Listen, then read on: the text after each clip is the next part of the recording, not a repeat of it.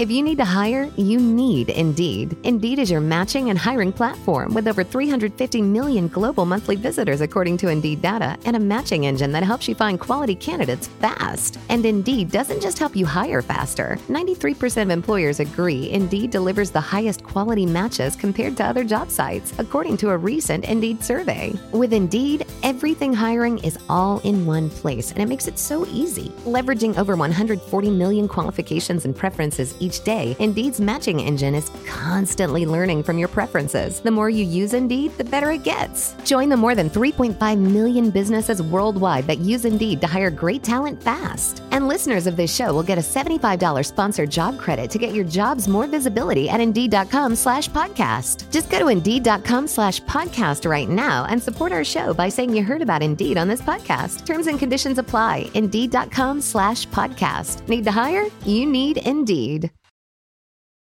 Every team, every topic, everywhere. This is Believe. This is the Art of Awesome show number 185. Being able to wake up every day and operate in your area of passion and expertise and financial potential right and i add that financial potential because so many people i think you know they, they just want to chase their passions. But you know if your passion is to you know something that that doesn't allow you to provide for your family there's a certain level of stress that comes along with that. So if you can find that blend of doing something that you genuinely enjoy surrounded by people that you love doing it with and you're able to find the financial success that you've been looking for that's that's awesome it! That's what I'm talking about. Wait! Okay, now, from the beginning. Hit it, boys. Welcome to the Art of Awesome. My name is Nick Troutman, and I'm a professional athlete, entrepreneur, family man, and adventure seeker. My goal is to share with you stories, knowledge, and inspiration as we continue on the journey together, searching for that secret sauce to producing awesome results in everyday life. Thanks for spending some time with me today, and let's get to it.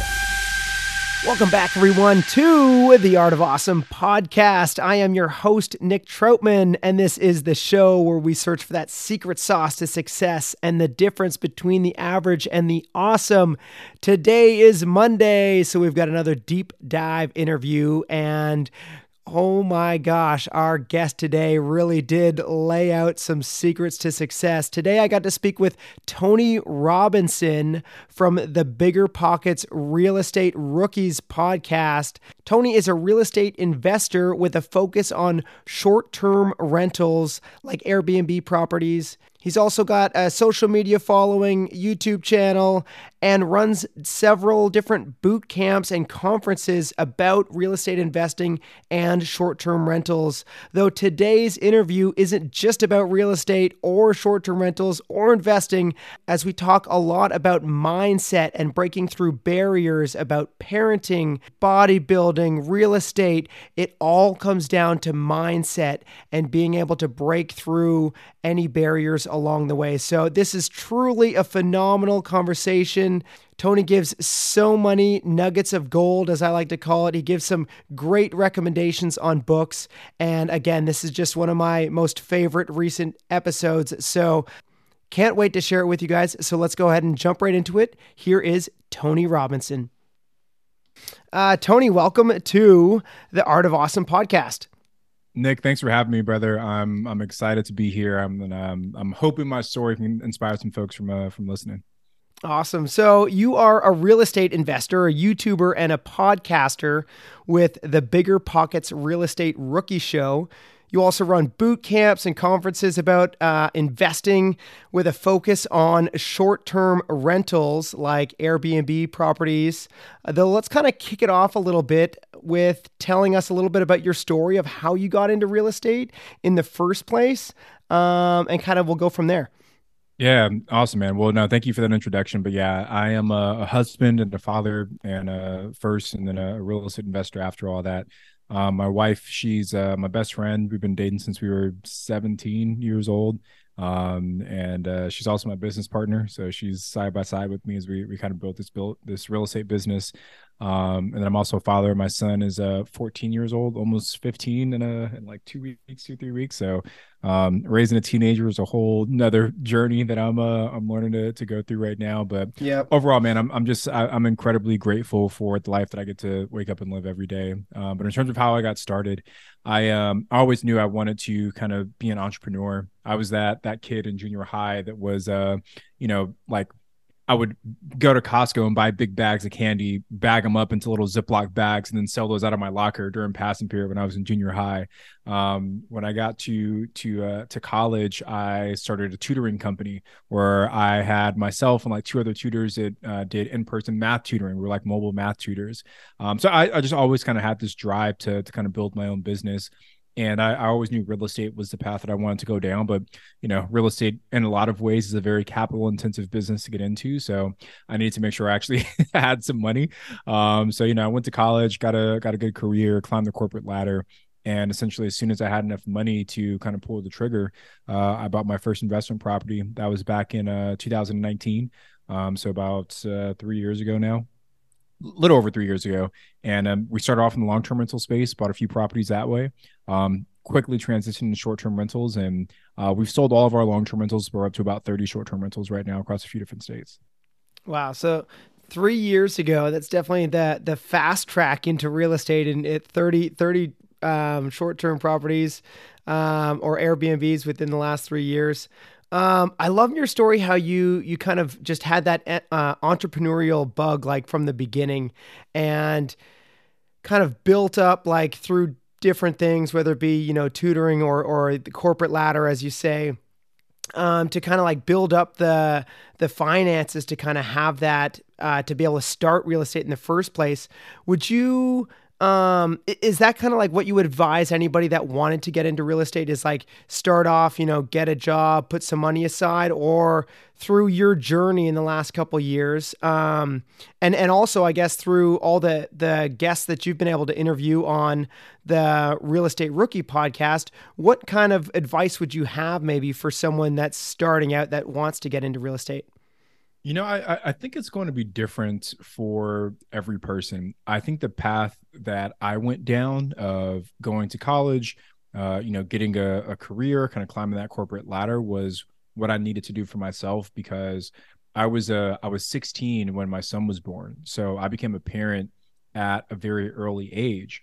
So you hear from a lot of you know successful people. That they say you know experiment when you're when you're young, take those risks when you're young because you don't you don't have anything to worry about, right? But I uh, I didn't fall into that category because I you know I did have a family, so um, I knew that I wanted to make sure we had a good foundation to to start with. So for for me, that was the path that I needed to go down and kind of give myself that that um that security but if you were in a position where you know you are just a, a young single person kind of uh, you know fresh out of high school maybe you don't really have a desire to go to college maybe it isn't necessary. You know like if my son came to me and said dad i don't want to go to college. I want to build this business like i mean as long as he's serious about it and he's doing it like I think that there's maybe more you can learn by building a business as an 18 year old than you do from necessarily spending four or five years at a university. So everyone's situation is going to be different. I think what's most important, um, what's what's most important, Nick, is that you identify what kind of life it is you eventually want to live, and start creating a plan to get yourself there. And what goes into your plan is probably going to be different than what goes into my plan. But what's most important is that you have a plan, you start working towards making that plan a reality. Yeah. I mean, we're all we're all uh, playing a game, this game of life. I, I, I regularly imagine like the board game life, and and I think regularly, you know, we're each playing a game, but but all of us are playing a different game at the same point. Like, and and you can't look at someone else and the progress that they've made or the progress that you've made and compare because you're each like playing your own game and you're at different points within the game. And uh, another way to kind of think of it is like it's like a marathon. You know, you hear that quote all the time, like it's life is a marathon. Um, but within that race, you know, there are different points of the race. And so you can't just like look over and be like, oh my gosh, that guy's farther ahead. And it's like, well, maybe that person started before you. Uh, do, like there's, or maybe they had less obstacles along the way, or maybe they were going downhill while you were going uphill. Do you know what I mean? And so, um, I, I like that idea of just kind of thinking about it that way, kind of going your own way. And, and, and it was something that you said uh, about telling your son, like if he was to come to you right now, um, about whether to go to college or, or something like that and the advice that you would give him. We kind of talked a little bit about this when, when I was on your show as well. Um, and I would, I would do, you know, similar with, with my son. And, and we actually, we talk about this all the time. My son's a little bit younger. He's nine. Um, but we talk about, you know, future, what he wants to be when he grows up and all this diff- different types of stuff, like most conversations that I think parents have. Um, and and I'm the same way where it's like, well, if you want to go to school, you can go to school. If you want to, you know, start a business, start a business. And and I regularly tell them like, you know, if you want to start a business, go for it. Maybe I'll be your first investor or something like that. And just try to encourage that entrepreneurial um, drive because I, I do think that you know having that helps a, a lot along the way. I mean, and everybody again is different. So maybe some people, the corporate life is just exactly what they need, uh, or maybe going to school is exactly what someone needs. So I'm not trying to say one way is right or wrong, um, but at least having that kind of open mind and trying to look at all the different opportunities instead of just what society kind of deems as normal, um, and kind of just looking at it more outside of the box and think of like, well, what can we all do here? Um, Nick, I, I, just want to comment. You you made a, a, couple of points that I think were, were really insightful. I don't want to pass those up. So, um, first on on the comparison piece, um, there it's it's a double edged sword to look at other people that are more successful than you. In some ways, it's positive because success leaves clues, and a lot of times you can identify uh, a framework or an ideology or a method or a tactic that that person has used to find that success implement that in your own life and hopefully replicate that same success. So that that's how it's positive. But on the flip side and it's a very thin line um, it can also be exceptionally detrimental to your own mental health to continuously look at the people that are outperforming you or 10 steps ahead of you because it, it makes you second guess your own abilities mm-hmm. or it makes it makes you less grateful for the success that you've already had and you know when when i think about the life that i live right now i'm 31 years old and when i think back to myself in my early 20s i am almost exactly living the life that i wish i could have been able to live right where it's i i run my own businesses I have freedom of time. I have independence financially. Like I, am not relying on any other business or like that was what my dream was. I get to drop my son i drop my son off at school every morning pick him up i'm, I'm there for all his games. Like that's the life that i wanted to live right? Where monday and wednesday and friday and sunday all feel the same to me because i enjoy the work that i do. Like yep. this is the exact life that i wanted to live when i was in my early 20s but when I look at some of my peers that have portfolios that are bigger than mine or businesses that are bigger than mine, or they're, you know, I have friends that have yachts and that are like private jets. And it's like, oh my God, like it makes me feel like I'm not doing enough. And I have to I have to stop myself sometimes and say, Tony, you are in an incredibly envious position for the vast majority of people living today. And yeah. there are tons of people who are looking at you the same way that you're looking at those people that you look up to. So it's this it's this balance, man, between using those people as motivation, but not letting them uh, detract from from your own self confidence. A hundred percent. And and I have um it's funny just the way you explain that, Tony, because I have a very similar mindset in the sense that regularly I almost on a daily basis I, I think back in like a gratitude practice about how I'm living the life that um, the 14 year old version of me always wished he could possibly live. Do you know what I mean? Like I, I'm essentially living the dream life that I always wanted to live. And then at the same point, I'm looking at you know peers or or uh, or different people, whether it be yeah, I don't know, uh, on social media or in person, of people where I'm looking at their success in life and I'm like, oh, that's, you know, I can't wait to get to that or, or like that's where I need to get to type thing. Um, and so it kind of it's that same race, you know what I mean? Like people are at different points in that race and and don't use like what you said, don't like use that as a motivation and not as a as a detriment to kind of like push down the success that you've had already um, because maybe you know you've got more success coming and and don't give up now because uh, I, I regularly you know live by the quote that that if you never give up you cannot fail so as long as you just keep going, just keep trying, keep like you know whatever that dream might be, just wake up in one more day, one more day. Keep keep chugging along for that dream, and success will eventually find you. Um, some people it's e- earlier, and some people later in life, but but yeah, for sure. And you know, Nick, I think anyone that's entrepreneurial probably struggles with that same concept of always looking forward and never never looking back. And there's a there's a fantastic book. It's called The Gap and the Gain. And it's a book that that is really about that struggle that so many entrepreneurs have of never taking a moment to look back and see how much they've how far they've actually come they're just always focused on how far they have to go and it is such a, a slippery slope to to kind of get in because it it can really mess with your psyche so I, am I'm, I'm trying to practice more daily gratitude for all of the, the the wonderful things that i have in my life while also balancing that with this extreme drive and motivation to continue to build the business because I, I think that's what's made me successful so far is that I have that, but it's it's it's striking that balance, man.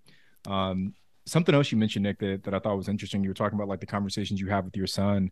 Um, and I, you know, I just want to share this because something I feel that I, am really passionate about. So my, my son's 14, right? He's not yet old enough to legally work in, in California, but we have a deal with him where if he reads a a self-help or personal development book and he writes at least a 1200 word book report we'll pay him 100 bucks to do that and i think that has probably been the best return on an investment that i've ever gotten right because now I've inspired him. And when you talk about like there, there's when you have those conversations with your kids, like it, it really sets them up in a way that I never got really as as a young person. I'm sure most people don't.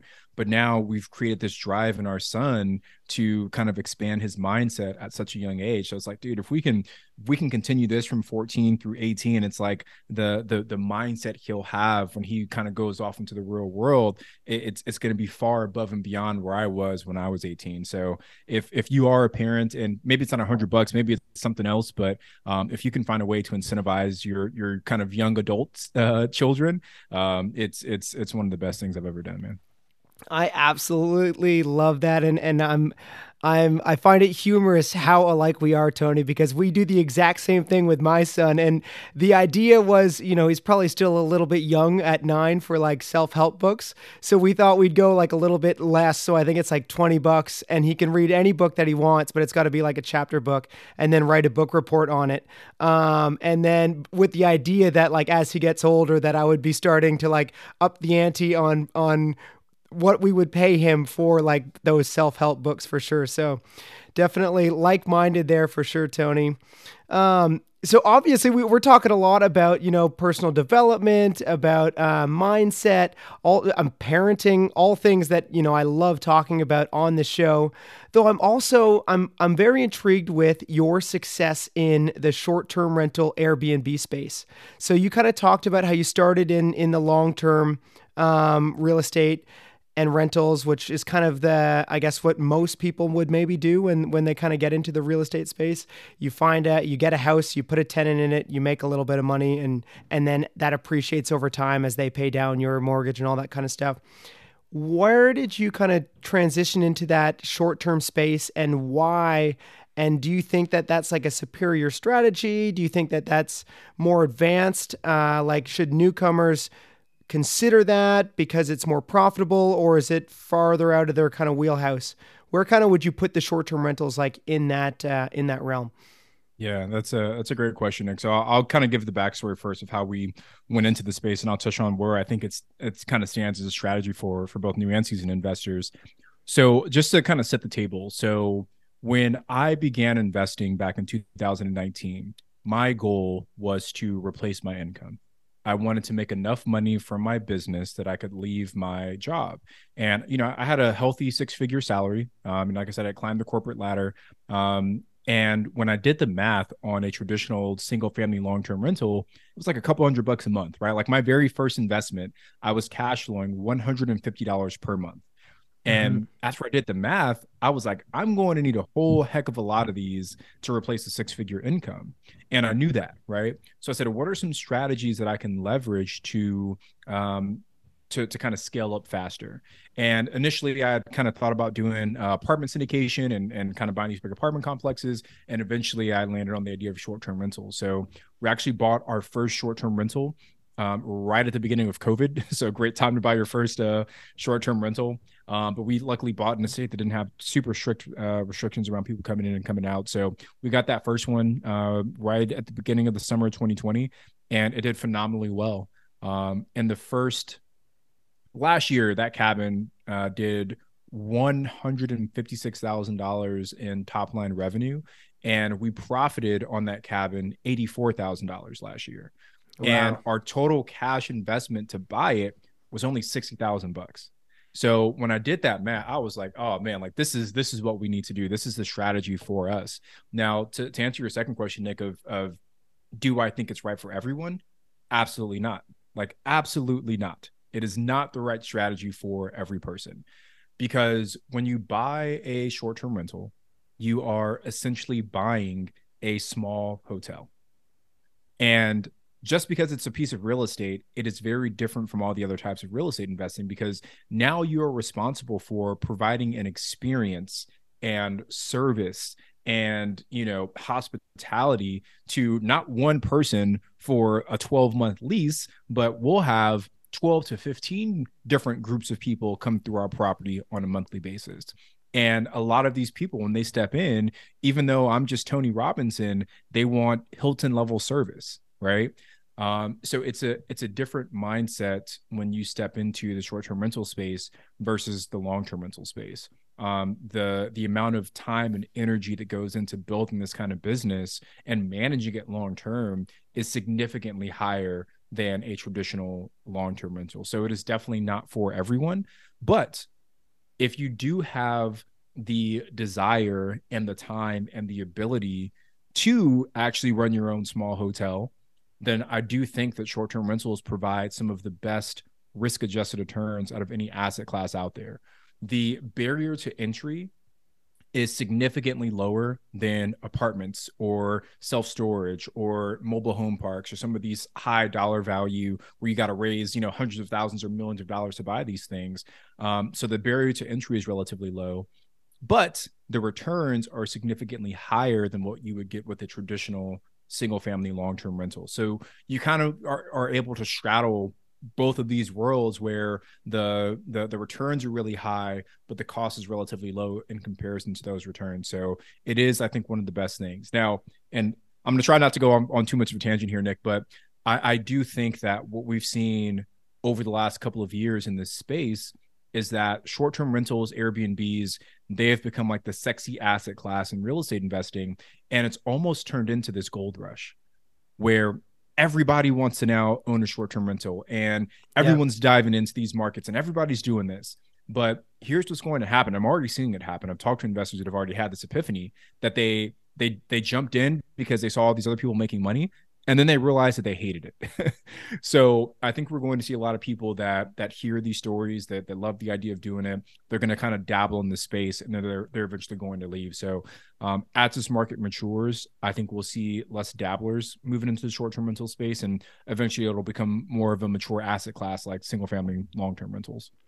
Yeah, I also wonder whether like the the gold rush term that you had, I think is such a perfect analogy. I mean, we in the last whatever 2 years we've put I couldn't even tell you countless offers on properties and have yet to get one for a short-term rental because of that where it was just such a hot market. Anybody I think trying to buy a house in any class in the last 2 years has has kind of felt how hot that the housing market has been. But I also wonder if people have been buying properties that maybe uh, they recognize later on in life, like, oh, maybe I overpaid for that as well. Maybe the, the return isn't quite as great as I was expecting just because it was kind of the hot new thing that everybody was doing. And they heard, like, oh, there's money to be made, kind of like that gold rush. Like, it reminds me of, you know, the gold rush back in California. And, uh, and I'm curious to see you know in these next coming years how many people do exit that that kind of market or kind of get out of uh, that short term space and and the Airbnb space so uh, nobody nobody can really tell, but but uh, yeah, I'm curious for sure. And you know, Nick, like just as a as an anecdote, um, when you like the actual gold rush that happened in California, the majority of people that migrated to California for the gold rush made no money chasing mm-hmm. gold. Yeah. The people who made the most money was Levi Strauss, who was selling the jeans, and the guys that were selling the shovels, right? The people that were selling the tools for the gold rush are are who who really cashed out. And if you think about like the short term rental space, the people that really made the most money were the agents that were selling the short term rentals and the lenders that were lending on those things. So I, yeah. I, do think there were probably some people that picked up some deals that they're not happy with um, because they, you know, they they saw the, the the dollar signs but didn't really do their due diligence, and we'll probably start to see some of those people offloading the properties in the in the near future.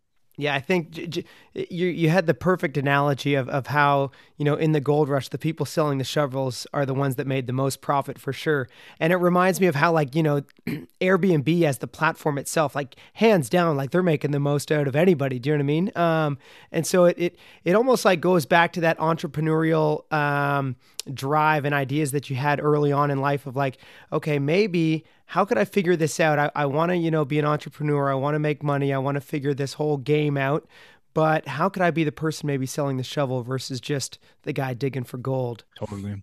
And that's like the next iteration of our business. So we're, we're starting to try and identify what are some of the maybe ancillary services um, in the short-term rental space that we can start to specialize in as well. So we're in the uh, the very early phases of launching a short-term rental focused cleaning company. Um, we have a, a, designer that we partner with to offer interior design services for short-term rentals. So we're slowly starting to add, you know, the the jeans and the shovels to our own portfolio, so that way we can still um, smartly monetize, but also provide better service to folks that that really don't have it before.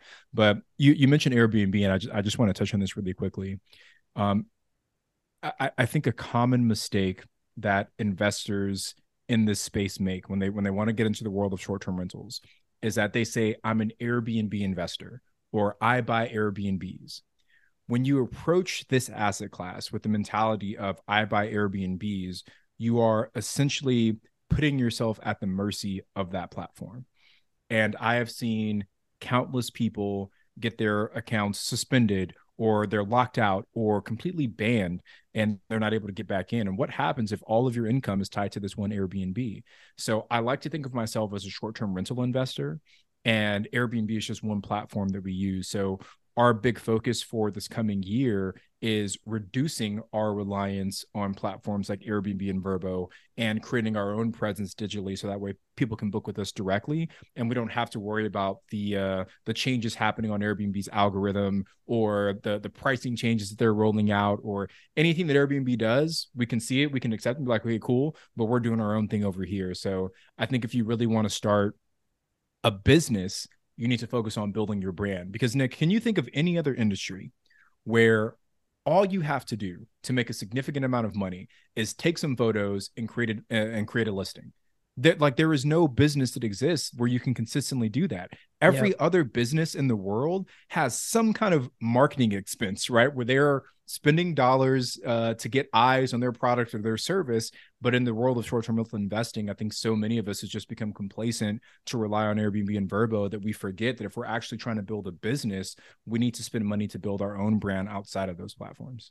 Yeah. And it, it also helps. Uh keep you from being reliant like you said on you know Airbnb, whether they change an algorithm, where they change a policy, where they change anything, or or maybe you do something, who knows, and and you upset the wrong person and they just delete your account or something like that. I, I see this a lot in the in the social media space too about how people, you know, they have a huge following in one platform and then if something happens, you know, and and their account gets hacked or deleted or whatever, they've lost their entire, you know, that entire following or business or or at least that leg of of whatever. So, yeah, just having kind of uh, making yourself a little bit more self-reliant for sure versus just relying on on those different aspects. I love that, Tony. I love how you're kind of branching out and, and continually trying to think one step ahead of like how do I evolve this business into the next into the next thing. I, I've also just been following along your journey a little bit and how you have recently gotten a lot more into bodybuilding, which I find uh, as as an athlete myself, I find that kind of fascinating. And I'm curious what lessons that real estate may have taught you that you can implement into bodybuilding, or vice versa? Any lessons that bodybuilding may have taught you that you implement into real estate investing? Yeah, most definitely. So, for, first thing I'll say is that I'm, I'm still a relative newbie uh, in this space. Um, I've done two shows now. One about four years ago. I did my last one about six months ago, and training for my next one right now. But um, the, the, really, the reason that I that I did it, Nick, is obviously you know I, I enjoy being in shape and you know feeling good about myself physically, but there is such a mental journey you have to go on to get yourself in the physical condition that you need to be in to stand up on stage with your shirt off and be in front of a you know an auditorium full of people. And that was really what i was looking for is can i push myself to you know kind of the limits mentally from a willpower perspective from a grit perspective from a discipline perspective because I've I've like read studies on on willpower and I've read studies on um you know like like someone's ability to build habits and your your willpower is actually a muscle. And there are studies that have documented and proven this that the more you flex that muscle miraculously the more willpower you're able to develop.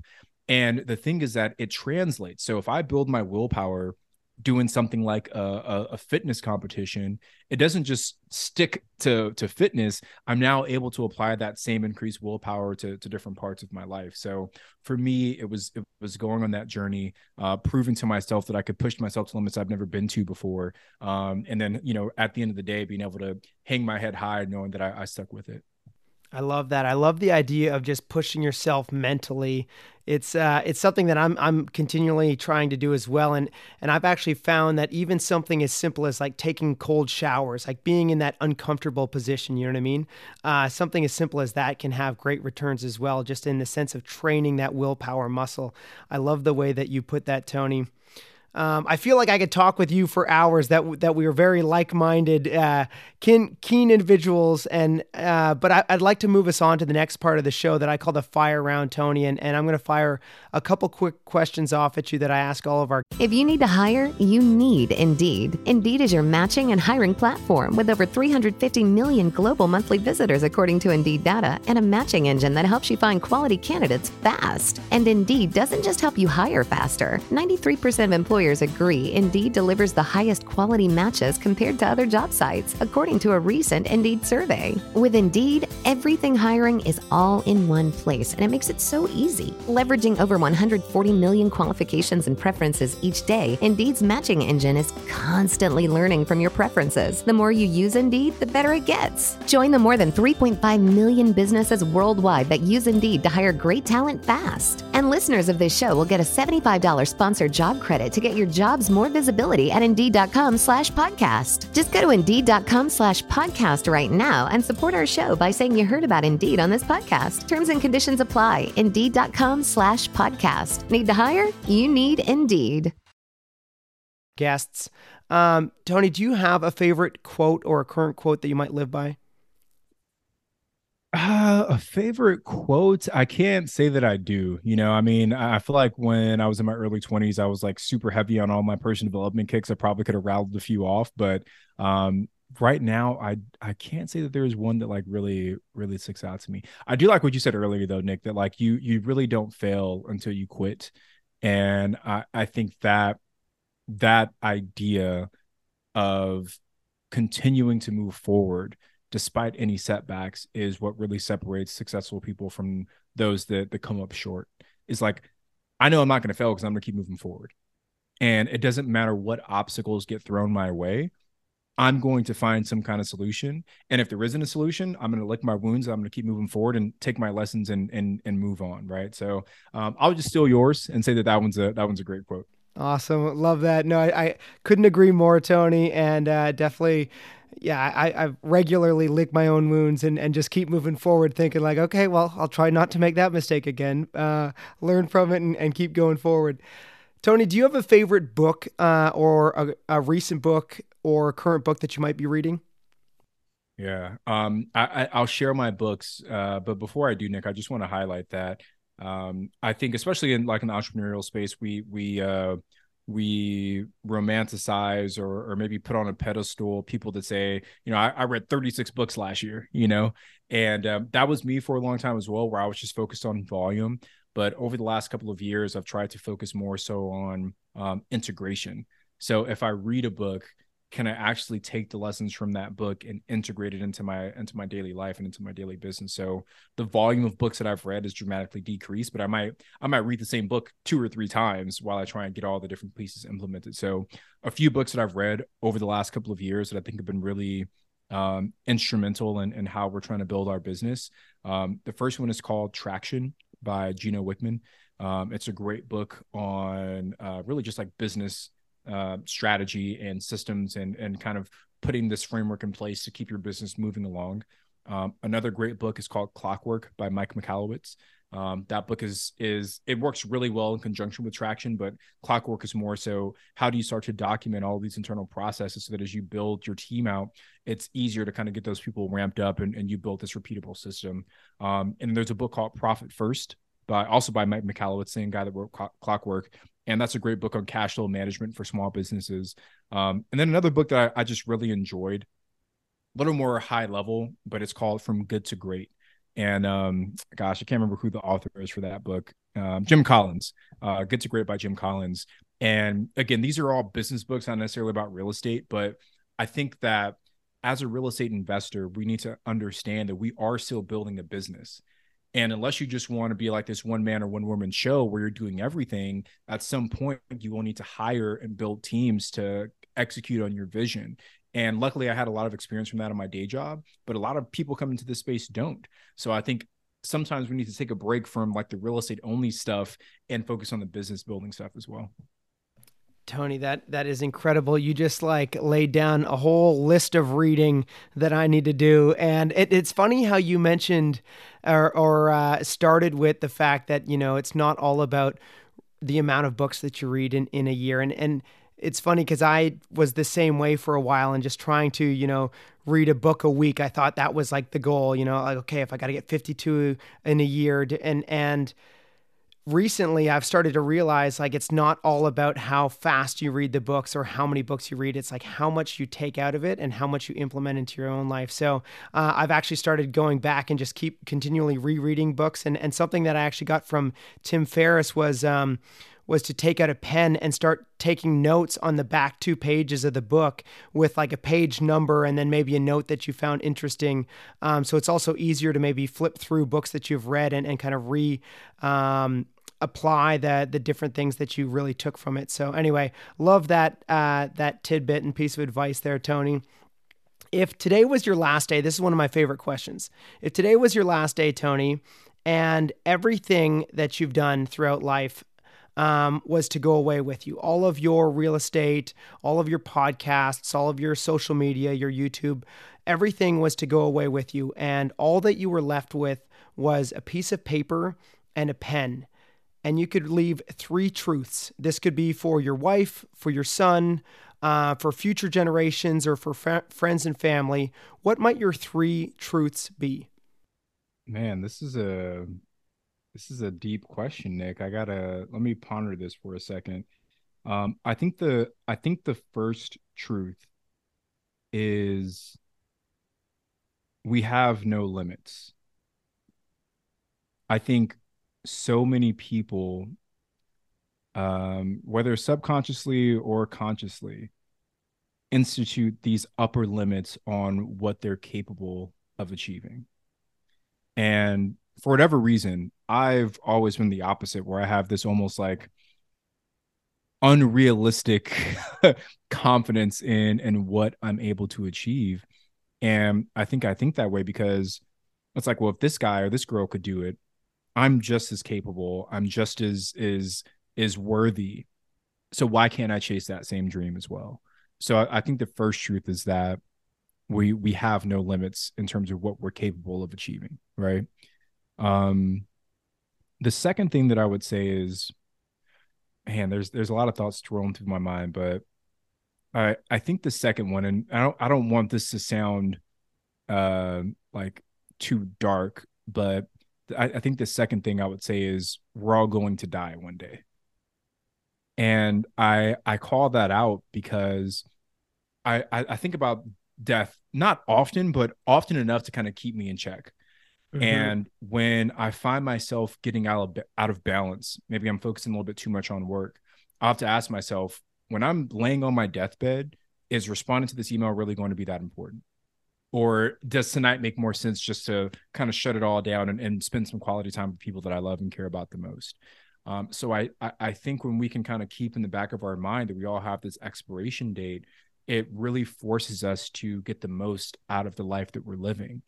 And you know sometimes we might hesitate to spend money on like a vacation or this experience and it's like okay this is something that that we'll never be able to do again right? This is a memory that we will always cherish. So that that little thought in the back of your mind i think can help you live a, a more balanced and, and, fulfilling life so uh, you have no limits uh, you're, you're, you're definitely going to die one day and the third one I, I think the third thing I'd say is that uh, you are not a victim. So mm. we we all we we don't have control over the things that happen to us in life. Some things we do, but many things we do not. We don't get to choose who our parents are. We don't get to choose where we grew up at. We don't get to choose the color of our skin. We don't get to choose our gender. We don't get to choose like there's so many different things that are assigned to us at birth um, and, you know, sometimes if you grow up in the wrong neighborhood, you might be presented with a certain set of circumstances that, that someone else in the right neighborhood didn't have. But, and I, I preach this to my son all the time is that no matter what happens to you, you always get to choose what your response is. And if the worst possible thing happens to you, right, something that was completely out of your control, the way that I take comfort is in knowing that I still get to choose what happens next. And like I I became a dad when I was 16, right? Um and for like Nick, if you look at the statistics, and this isn't me trying to like toot my own horn in, in any way, shape, or form, but just to try and prove this point. But if you look at the statistics of black men who became parents at 16, who came from a single parent household, who uh, you know parents worked two jobs uh, you know lower middle class family like if you look at the statistics of black guys who check all those boxes they are absolutely terrible but why was it that i was able to have a different outcome and it's because i never focused on necessarily what happened my focus always was okay what do i need to do next and i think if we keep that mindset it allows us to retain a certain level of control in our lives that sometimes we feel we don't have. That's truly incredible, Tony. And and I just I love how you finish with the idea to that you are not a victim, um, and how that's such a focus in life that you know no matter what happens to you you have you always have the opportunity how to respond to that no matter how horrible or horrific that thing could be, no matter how devastating it might feel. You have every, each one of us has the opportunity to respond to that way. Um, however we want. So to to have the idea to just to choose to be the victor instead of the victim uh, is just such a great outlook. And and and I absolutely love that. Tony I um I gained so much value from these conversations and, and all of these interviews from all the guests that, that come on this show. Something that I try to do as much as I can is to give back as much value as that I gain from it. So, is there anything currently that you might be focusing on that I might be able to help you out with, or possibly even my listeners? Um, you know, I mean, the the biggest thing for me, man, is is I'm just trying to meet and connect with as many other like-minded individuals as I can. So, um, if you guys want to do that digitally, um, on Instagram, I'm at Tony J Robinson. You can follow me there. Uh, we have a YouTube channel called The Real Estate Robinsons. We're going to talk about the Bigger Pockets podcast. Uh, if you want to meet with us in person, we have an in person event uh, called the STR Summit. So it's a short term rental summit.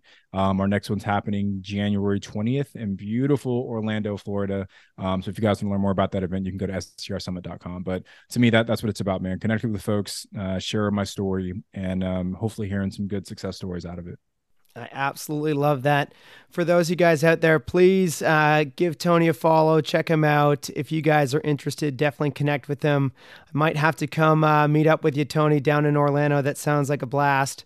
My final question of the day for you is What is your definition of awesome? Ah, that's a man. You're you're hitting me with the hard one today. My so look, my my my definition of awesome is man I, I want to make sure I articulate this the right way. I think my definition of awesome, I'm, I'm thinking about this from like a life perspective, but my definition of awesome is being able to wake up every day and operate in your area of passion and expertise and financial potential right and i add that financial potential because so many people i think you know they, they just want to chase their passions. But you know if your passion is to you know something that that doesn't allow you to provide for your family there's a certain level of stress that comes along with that. So if you can find that blend of doing something that you genuinely enjoy surrounded by people that you love doing it with and you're able to find the financial success that you've been looking for that's that's awesome that is truly awesome. Tony, you have been dropping so many nuggets of gold and wisdom along this show. We've talked about mindset, we've talked about fitness, we talked about real estate, parenting. This has been truly phenomenal. And again, I've gained so much value. I hope my listeners has gained just as much. If you guys did, please, I highly encourage you guys if you guys could share this out with someone that you think needs to hear this, please do so. Um, if you guys would love to connect with Tony, definitely give him a follow on his social media. Check out his YouTube. Go check him out in person at one of his events. Again, thank you so very much, Tony. I am Nick Troutman signing off, wishing you all truly an awesome day. Cheers.